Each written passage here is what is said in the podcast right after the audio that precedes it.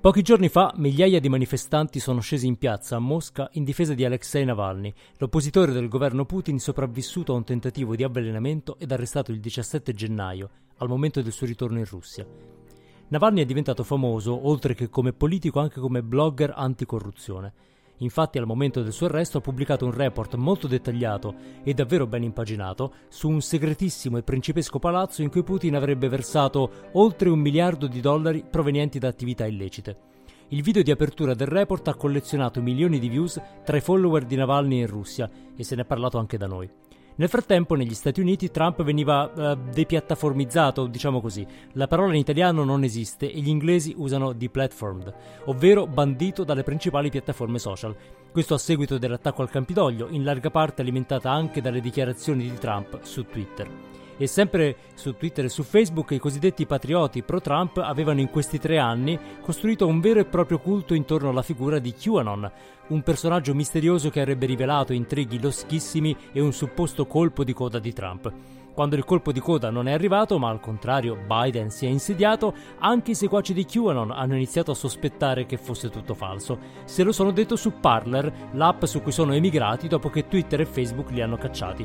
Ma niente paura, Trump annuncia che fonderà il partito dei Patriots, immaginiamo per la gioia dei repubblicani. E non finisce qui, come avete visto ormai ovunque Bernie Sanders, grande sconfitto delle primarie democratiche, è riuscito a rubare la scena a Biden nel giorno dell'inaugurazione, trasformandosi in un meme condiviso in tutto il mondo. Chissà che non sia un assaggio dei futuri battibecchi tra l'ala moderata e quella radicale dei democratici.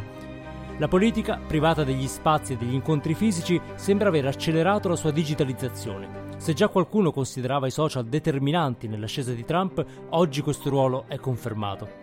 Ma il digitale viaggia a una velocità troppo più alta rispetto a quella delle istituzioni e fenomeni di enorme portata possono svilupparsi in poco tempo e a volte fuori dai radar. Ribelli e patrioti non sono più quelli di una volta, pubblico e privato si mescolano e gli stati spesso stanno a guardare.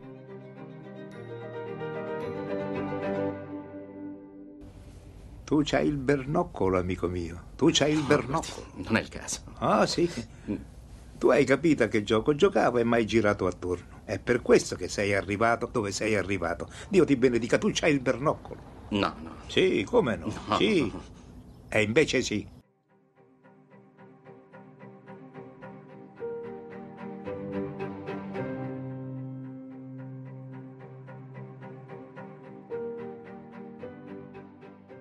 Benvenuti alla puntata numero 101 di Il Bernoccolo, il podcast che parla di comunicazione, tecnologia e cultura nel mondo post-digitale.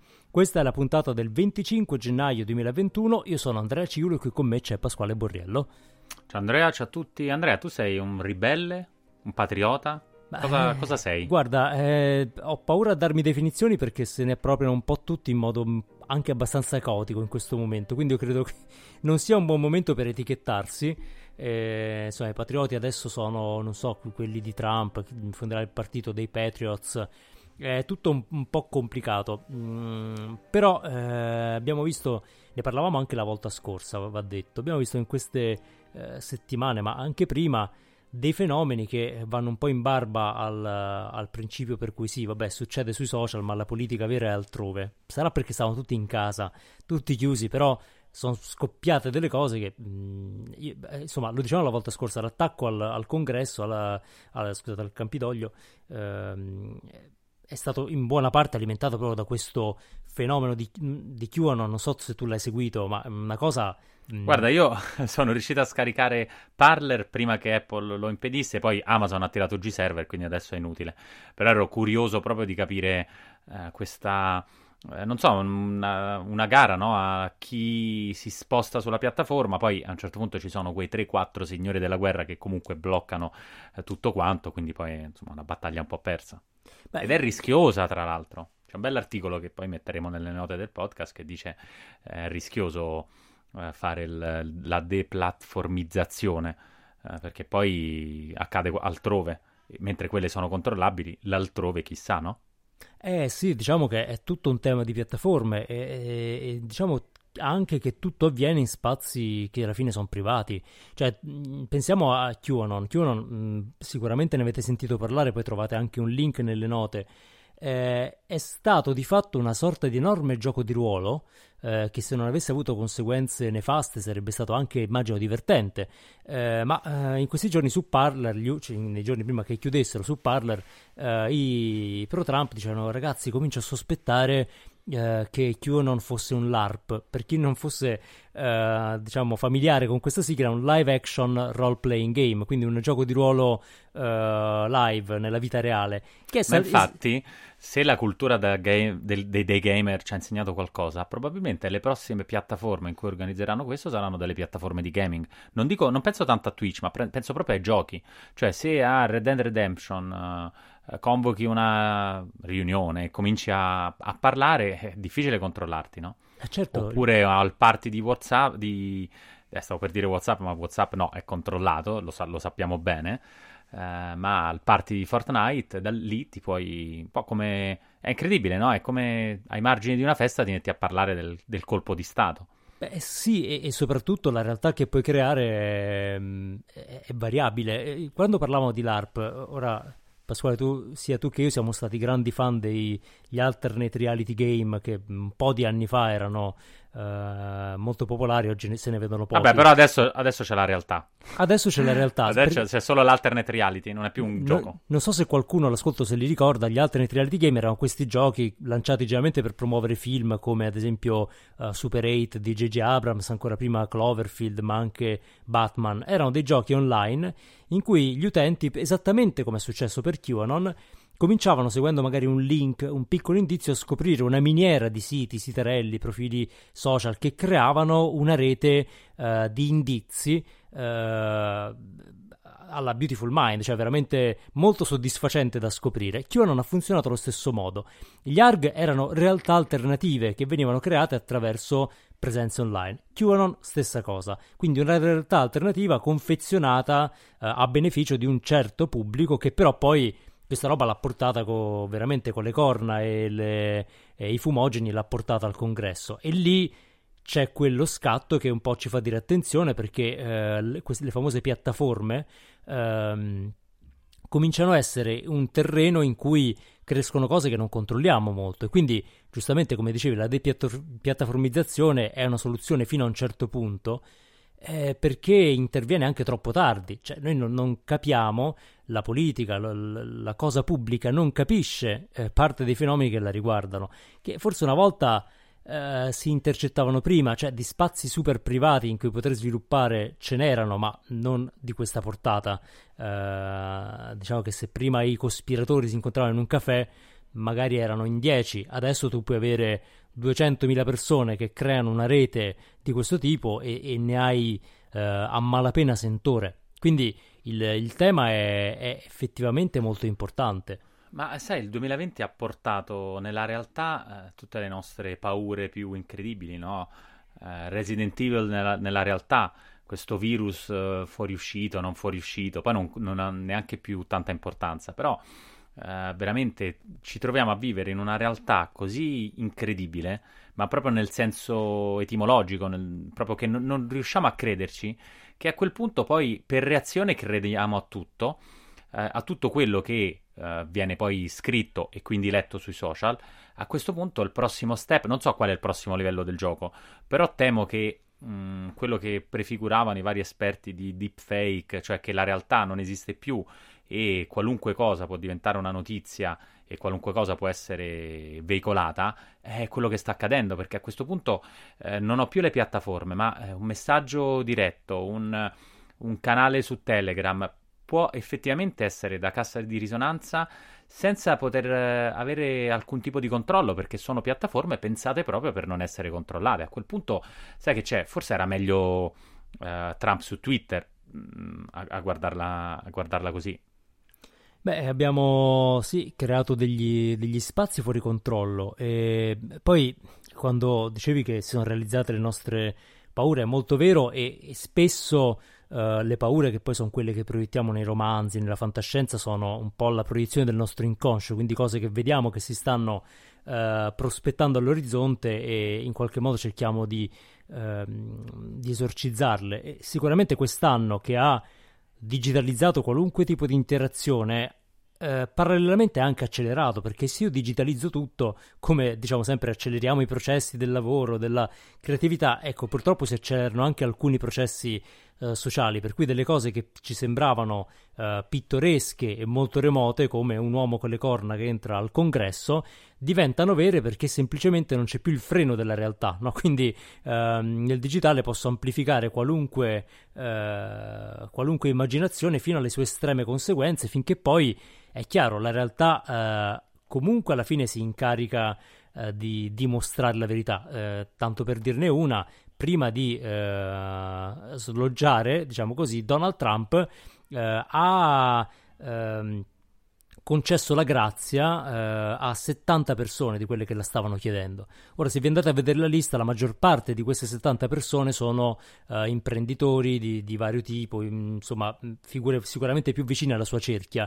Non una fa parte invece degli assal- assalitori del congresso, che da un lato ci, ci fa eh, trarre un sospiro di sollievo, e loro si sono sentiti traditi.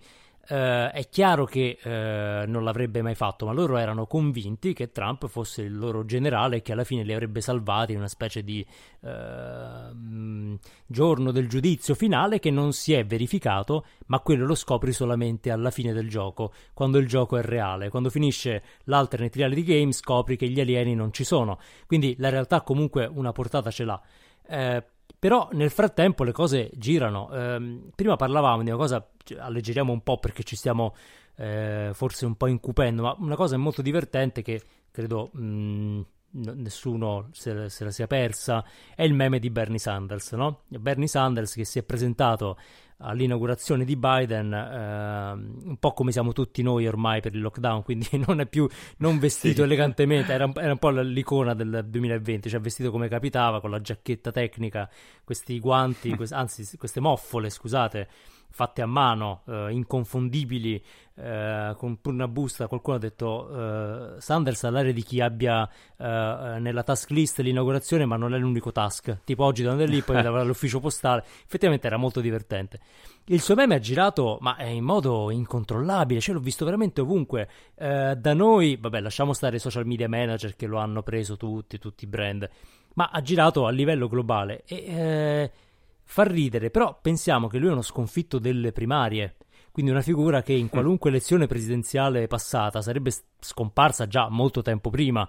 Ehm, qual è la lettura? Non lo so, sicuramente eh, Bernie Sanders nel, per quello che riguarda la cultura, eh, le comunità più attive online era un po' il favorito no, rispetto a Biden. Uh, quindi qual è il rapporto tra paese reale e paese tra virgolette digitale?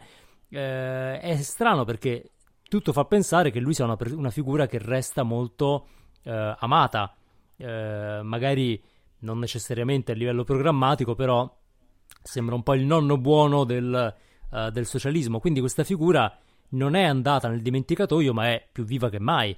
Uh, non dobbiamo sottovalutare quello che ci sembra un, un fenomeno così puramente umoristico.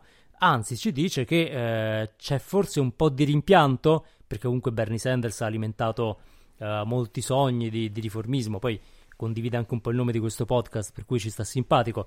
Um, però interessante, si è visto quasi più lui che Biden. Beh, noi abbiamo cominciato proprio nel 2016 parlando di Bernie Sanders e delle sue eh, strategie per l'allora candidatura contro la Clinton, poi sappiamo com'è andata, è arrivato Trump no. e via dicendo. Quindi torniamo un po' alle eh, origini, sì. se vuoi, no? quindi ce l'abbiamo, ce l'abbiamo a cuore, ma io penso che tutti ormai ce l'abbiano a cuore, perché quell'amabile vecchietto con le moffole, eh, ed esiste, esiste molto di più... Uh, online ormai, ma non fa nessuna differenza. Io credo che per, per i miei figli Bernie Sanders esiste solo, solo lì, non, neanche si vanno a chiedere è vero, non è vero, ma dov'era il ritaglio della foto.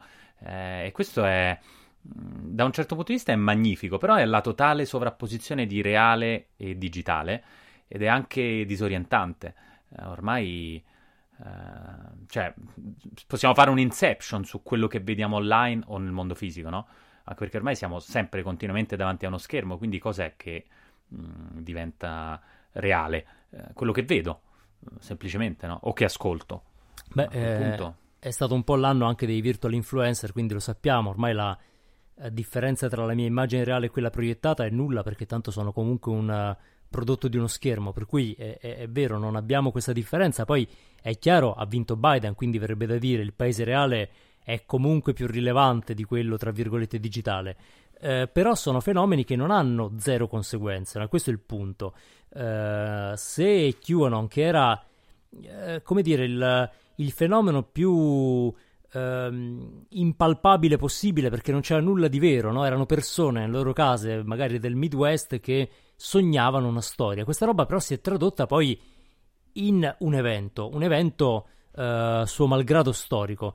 Quindi gli eventi si producono anche da un racconto della realtà che non è sempre eh, così, così, reale. E insomma, Bernie Sanders gli auguriamo. Poi lui, diciamo, ha un team sicuramente molto millennial intorno, più di Biden, quindi lo aiutano anche a eh, soffiare un po' su questa, su questa scintilla, però eh, potrebbe magari raccogliere qualcosa da questa popolarità. Adesso lo sappiamo che all'orizzonte c'è un pochino il confronto tra l'anima moderata e quella un po' più radicale o riformista che dir si voglia dei democratici.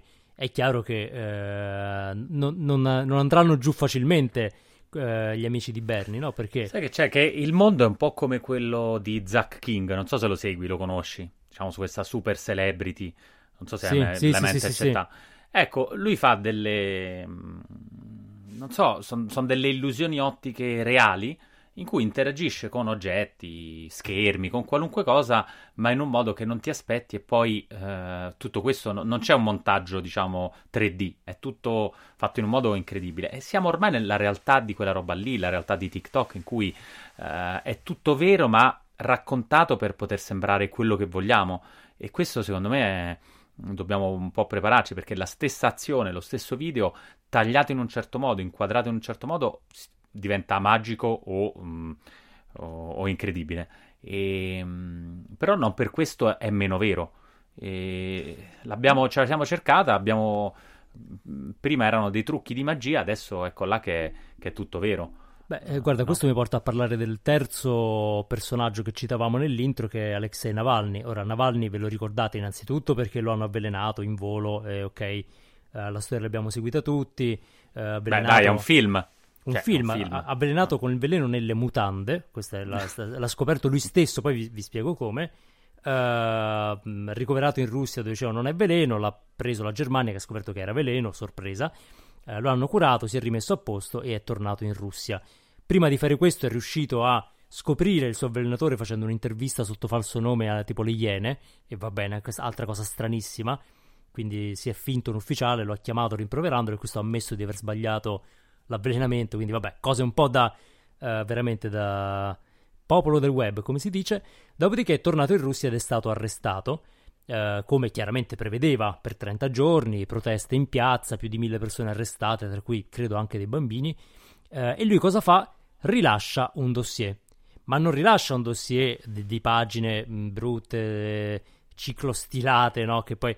No, rilascia un sito degno del New York Times, bellissimo, andatevelo a vedere. Uh, credo che la URL sia palace.navalny.com. Uh, eh, potete mettere il translate così ve lo leggete in italiano, perché in russo, uh, dove racconta essenzialmente che Putin ha un palazzo un palazzo grande come diverse volte il Principato di Monaco, dicono, costato miliardi di dollari, chiaramente di proventi che lui lascia intuire non siano del tutto leciti, eh, e fa due cose. Da un lato ci racconta tutta la storia di Putin, cioè come Putin è arrivato al potere, eh, dall'altra eh, ci porta nel palazzo, non si capisce come abbia avuto le foto dei video col drone, insomma c'è un contenuto editoriale molto ben fatto con eh, ogni capitolo aperto con un ritratto di Putin in abiti eh, barocchi, per cui sembra eh, Luigi XIV. Insomma, un lavoro di comunicazione digitale molto ben fatto che va a colpire Putin eh, un, eh, diciamo, su un punto molto delicato che è, sono le origini sua, del suo potere e il tema della corruzione, ma lo fa con un linguaggio che è totalmente consapevole. Questo, volendoci, vediamo un legame con Bernie Sanders, no? la politica che impara alcuni linguaggi del digitale e eh, li utilizza per scavalcare quelle che sarebbero invece le eh, classiche strade del, dell'opposizione politica. Ecco, quel sito, io devo dire, andato, sono andato a vederlo per curiosità, sono rimasto per la piacevolezza del, dell'esperienza. Eh, era un sito congegnato già con un occhio fortemente editoriale. Ora, non sappiamo se poi Putin sia messo in difficoltà o meno da questo contenuto, fatto sta che nel frattempo l'hanno visto milioni di persone che sono i follower di Navalny, ma l'avrete visto, da noi se ne è parlato, ne hanno parlato tutti i giornali, ehm, l'accessibilità del contenuto ha fatto la sua parte. Quindi, eh, se da un lato la comunicazione, la rappresentazione sono un modo per mistificare, dall'altro diventano anche un'arma. Eh, conoscere i linguaggi è l'unico modo per eh, prendere eh, al balzo questa accelerazione del digitale. No? Cioè quello che sarebbe stato una volta magari... Però un... è vero, però quanti hanno la capacità, probabilmente anche il budget, no? per, um, per riuscire a fare un'operazione del genere? Perché, no? Eh, certo, uh, questo... Um, cioè, se ogni volta che esce una, una, notizia bomba, perché poi questa storia che Putin probabilmente è l'uomo più ricco del mondo, altro che Elon Musk, girava, no? Ora magari non è un miliardo, ma è di più, quindi chissà.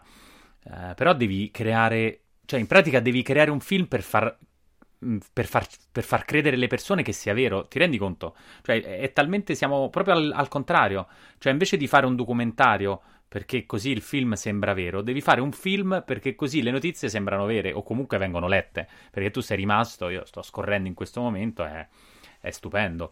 Uh, ne avevo sentito parlare, non l'avevo visto, mm, lo mettiamo nelle note del podcast perché veramente dovrebbero studiarlo nei libri, a posto dei libri di, di storia a scuola, no? Beh, eh, diciamo che si è fatta una bella strada dai tempi, anche noi in Italia abbiamo avuto la nostra parte di blog che poi hanno prodotto risultati politici, però dal blog, diciamo così, dal basso a operazioni che sono invece uh, consapevoli e, e quasi uh, informate dall'esperienza de- del marketing, direi. Perché se ci pensi anche QAnon, ora eh, QAnon è chiaro che c'è chi lo ha seguito, ma c'è anche chi lo ha scritto, no? Cioè, diciamo mm-hmm. che è, è, strano che un, un alternate reality game, che è un'esperienza altamente uh, coreografata, avvenga per puro caso. Uh, però in quel caso si tratta quindi di una esperienza digitale che è stata creata secondo dei crismi che sono più tipici della comunicazione pubblicitaria, diciamolo, anche in questo caso di Navalny. Quindi è un po' come se eh, quel tipo di eh, consapevolezza fosse ormai un must. Noi abbiamo parlato, non ne parliamo di nuovo a fondo, ma tante volte dell'Ocasio Cortez che eh, dal libro del marketing ruba proprio a tutto spiano ed è bravissima, eh, creando queste, questi momenti di attenzione, queste, queste realtà anche parallele eh, che, che a volte producono risultati. Chiaramente c'è anche l'altro rischio, ovvero che sopravvalutiamo quello che vediamo come fenomeno online, poi quando andiamo a testare nel mondo reale non ha avuto presa. Classico rischio millennial, no? Siamo un po' deformati. Uh, però sono d'accordo. Cioè, che dici avevi un sacco di follower e poi fai l'aperitivo e non viene nessuno. È un classico, senso. un classico, c'è anche certo. questo. Ora, all'aperitivo di, di, Trump purtroppo sono venuti in parecchi, quindi eh, insomma hanno aperto, hanno aperto varie cose. E, però... Beh, tanto, secondo me fa tanto l'ora al giorno, eh. È vero, Perché... è vero, quello, quello pesa molto. Quello pesa molto. Perché poi al 20 non c'era nessuno tutto bloccato, traffico, un casino, quindi non, non si è poi presentato più eh, nessuno. sì, sì, no, era scomodo, infatti era Però non c'era neanche lui, a dire la verità, quindi tutto sommato. Beh, lui si è andato alla chetichella e adesso, diciamo, vediamo Biden, perché Biden, ecco, come capacità di comunicazione eh, ne ha sicuramente come personaggio molto forte, è meno digitale di altri, è più classico sicuramente eh, per, per, biografia, per, per, tante cose, però una cosa che mi ha colpito, eh, parlavamo la, la, volta scorsa di mentalità agile, no? il fatto che dobbiamo essere più reattivi. Ecco, quella cosa Biden l'ha capita, cioè si è insediato, ha detto ok, io ho tot ordinanze che faccio partire da domani. Eh, è un atto di comunicazione, chiaramente, però mi sembra incarnare molto bene un'epoca in cui il mantra è non c'è tempo da perdere, sotto vari aspetti, no? Eh, ecco, questo è un altro aspetto che eh, è, è, interessante vedere come svilupperà, perché poi al di là prime, eh, dei primi provvedimenti eh, non è una modalità che si possa conservare a lungo, perché poi avrà il congresso da gestire, eccetera, eccetera. Però intanto ci sembra già che eh, filtri un po' quel tipo di eh, risolutezza che i tempi richiedono. Poi va detto che per gli Stati Uniti questo passaggio Trump-Biden è stata una, una sorta di eh, esorcismo per, per, almeno una metà del paese e quindi era anche richiesto che ci fosse un, una discontinuità netta e, e quella sicuramente l'ha garantita. Però eh, forse un po' di tempo fa eh, questa rapidità nel prendere decisioni sarebbe stata vista come anche un po' eh, autoritaria, eh, mentre al contrario ehm, c'è stato un certo plauso, a parte i trampiani più, eh, dire, più affezionati, c'è stato un, un plauso generale alla rapidità con cui, Trump, con cui Biden scusate, ha revocato delle misure che effettivamente erano piuttosto odiose, come ad esempio tutte quelle sui mm, bambini uh, detenuti alla frontiera. Insomma, è stato un presidente agile a dispetto della sua età.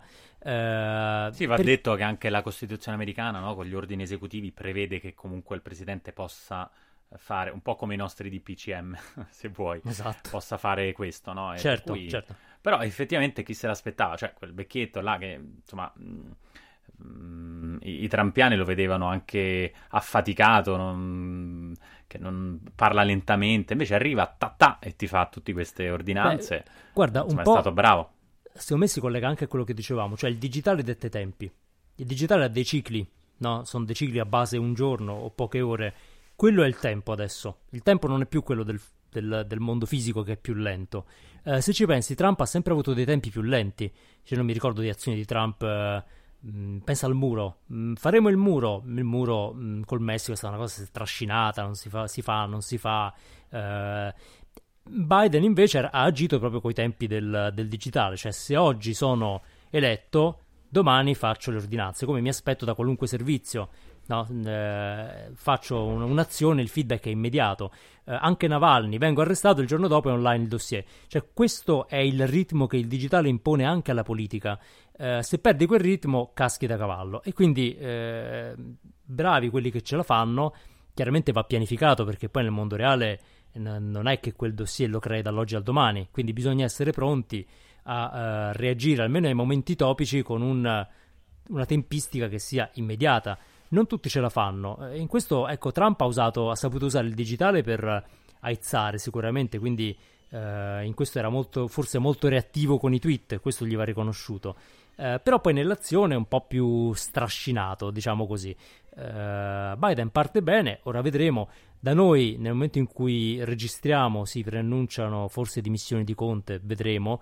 Uh, ho la sensazione che... Eh, la sono politica... queste fake news controllate che vengono mandate per per avere un effetto, perché ormai tutto quello che esce ha un effetto e quindi esatto. eh, si dimette, chissà chi ha fatto, eh, no? chi, chi, è che ha sparso la voce, eh, chissà, chi può Però, dirlo. Ecco, l'impressione è che da noi... Eh, ecco, l'ultimo titolo è Conte domani nel Quirinale per le dimissioni. Quando ascolterete saprete già com'è andata.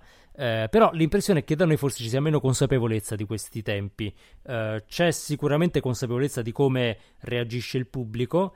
Eh, però a volte non abbiamo questa stessa uh, rapidità anche, anche nell'agire. Poi, vabbè, la situazione sia un po' complicata, quindi uh, non pretendiamo troppo, c'è già abbastanza da gestire. ora anche i social, ok, non è forse quello il caso. Però mh, mm, io direi dobbiamo. Però un, essere... bel, un bel mini sito con il, con il retroscena del degli attacchi e delle chiacchierate Renzi Conte eh, eh beh, diciamo quello sarebbe se il giorno dopo uh, il, il, grande no Renzi avesse pubblicato un sito con tutta la sua posizione messa in fila per bene, magari sarebbe stato più uh, tempestivo. Efficace. Di... Eh, certo. più efficace, certo, perché in quel momento hai l'attenzione, hai un prodotto che si consuma in... Ma non, no, non in russo però, eh. Non in russo. Oddio. Anche in italiano. Eh, magari funziona meglio, sicuramente avrebbe funzionato meglio, non in inglese, non in inglese. Mm, okay. In inglese è meglio di no. Uh, comunque, sì, ecco, questo è un po' il, il ritmo che viene imposto e, e sembra ecco, che, che, le istituzioni fatichino a stargli dietro. Uh, alcuni personaggi invece no, quei personaggi sono quelli che, uh, che ce la fanno di più a stare in sella. Bernie Sanders, io credo che riuscirà. poi lui sembra sempre un po' svogliato, sembra che non se ne occupi. In realtà credo sia molto attento a queste cose, eh, più consapevole di quello che lascia credere. Eh, però ecco, anche lui sarà divertente da seguire. Tra i repubblicani non saprei. Al momento, diciamo, la sconfitta di Trump ha fatto... Beh, un... sono un po' da ricostruire, sì. Io sono rimasto a, a, a, Ted Cruz, che non so se hai seguito il tweet di Ted Cruz, eh, che diceva eh, adesso perché dobbiamo firmare il, uh, l'accordo di Parigi, ne beneficerà Parigi, ma che cosa importa ai cittadini di Pittsburgh? Ora sapete che l'accordo di Parigi è sul clima, eh, quindi la gente ha detto: Ma stai, ci stai trollando? Perché era effettivamente una cosa da troll sopraffino. Eh, quindi i repubblicani al momento non hanno proprio dei, de, degli elementi brillanti eh, in comunicazione e i democratici sono messi molto meglio. Vabbè, hanno, hanno un momento d'oro, no? hanno Biden, hanno Bernie, hanno uh, l'Ocasio Cortez, hanno Kamala che sarebbe Harris. Il, che sarebbe l'enorme opportunità per fallire miseramente, però. Eh? Quindi sono messi così bene che, sai, se non hai il nemico eh, voglio dire, eh, non so, è Iron Man senza Thanos. Cioè, se Thanos è morto, deve morire Iron Man. Ops, non dovevo dirlo. Spoiler, vabbè. Spo- eh. beh, beh, fate finta di non aver sentito. E... Beh, il punto è anche quello, parlando di digitale reale, che in questo momento sappiamo che il compito di Biden è anche smontare un certo terreno che ha eh, permesso il trumpismo e che è quello su cui forse Trump cercherà di costruire i Patriots. Uh, ma quello forse non lo fai solo con la comunicazione. Ecco, lì bisogna stare attenti a non pensare che basti uh, comunicare, ma a rimuovere proprio le radici, perché poi è chiaro che c'è tutto un tema invece di um, anche di disoccupazione, di uh, economia che tentenna magari in alcune zone del paese, per cui eh, è importante agire anche su quel fronte, ma eh, lo sanno meglio di noi. Eh, la, la, tentazione chiaramente è di controbattere solamente sul piano della comunicazione, dove però eh, forse non puoi spostare tutto. Ormai sì, perché ormai non c'è più una, una, una verità, non c'è più giusto o sbagliato. Uh, cioè, dal mio punto di vista, se anche fosse l'accordo di Parigi perché salva Parigi, io non sono stato a Pittsburgh, ma penso che Parigi sia più bella così, da fuori mi sembra più. Uh, però no, non conta più, cioè non conta più neanche. Probabilmente gli americani a cui mm, quelle, sto vedendo quei 20.000 like che ha ricevuto neanche sanno dov'è Parigi, quindi che gliene importa. Uh, però n- non è più quello il punto. È veramente mm, quello che dicevamo, ne abbiamo parlato in qualche puntata. Le bolle sono diventate molto peggio. Perché ormai per difenderti devi credere solo a quello a cui vuoi credere, neanche a quello che ti dicono i tuoi amici. O, uh, cioè, decidi tu qual è la, la, tua verità e probabilmente troverai il modo di validarla online comunque. Uh, per cui, che vero. fare? Eh, è, un, è un bel casino per chi comunica, ma anche per chi fa comunicazione politica. Diventa veramente difficile no? andare in una, in una direzione. Poi tutte le direzioni sono valide, tutti i futuri sono possibili. E quindi? Que- questo è vero, è il tema, guarda, torniamo sempre alle piattaforme, anche perché le piattaforme hanno un grande potere di controllo su come noi accediamo alle informazioni e questo comincia a essere un tema uh, di, di importanza primaria perché non è più uh, l'informazione che mi fa scegliere un prodotto o che mi fa uh, prendere il, posizione in una discussione così venale, ma è quello che può spostare le sorti di un paese, quindi uh, le piattaforme non possono più essere neutre e sarà un enorme tema che io credo l'amministrazione Biden affronterà quest'anno. Ci sarà un bel po' di discussione intorno alle piattaforme. Poi, ad esempio, ecco, Navalny ha pubblicato quel uh, un po' di, di, di, report sul suo sito, quindi c'è anche chi poi uh, invece sceglie di spostarsi su una sua proprietà, però poi Navalny chiaramente ha anche dei follower, quindi anche lui si appoggia alle piattaforme. Uh, quindi le piattaforme sono il primo nodo.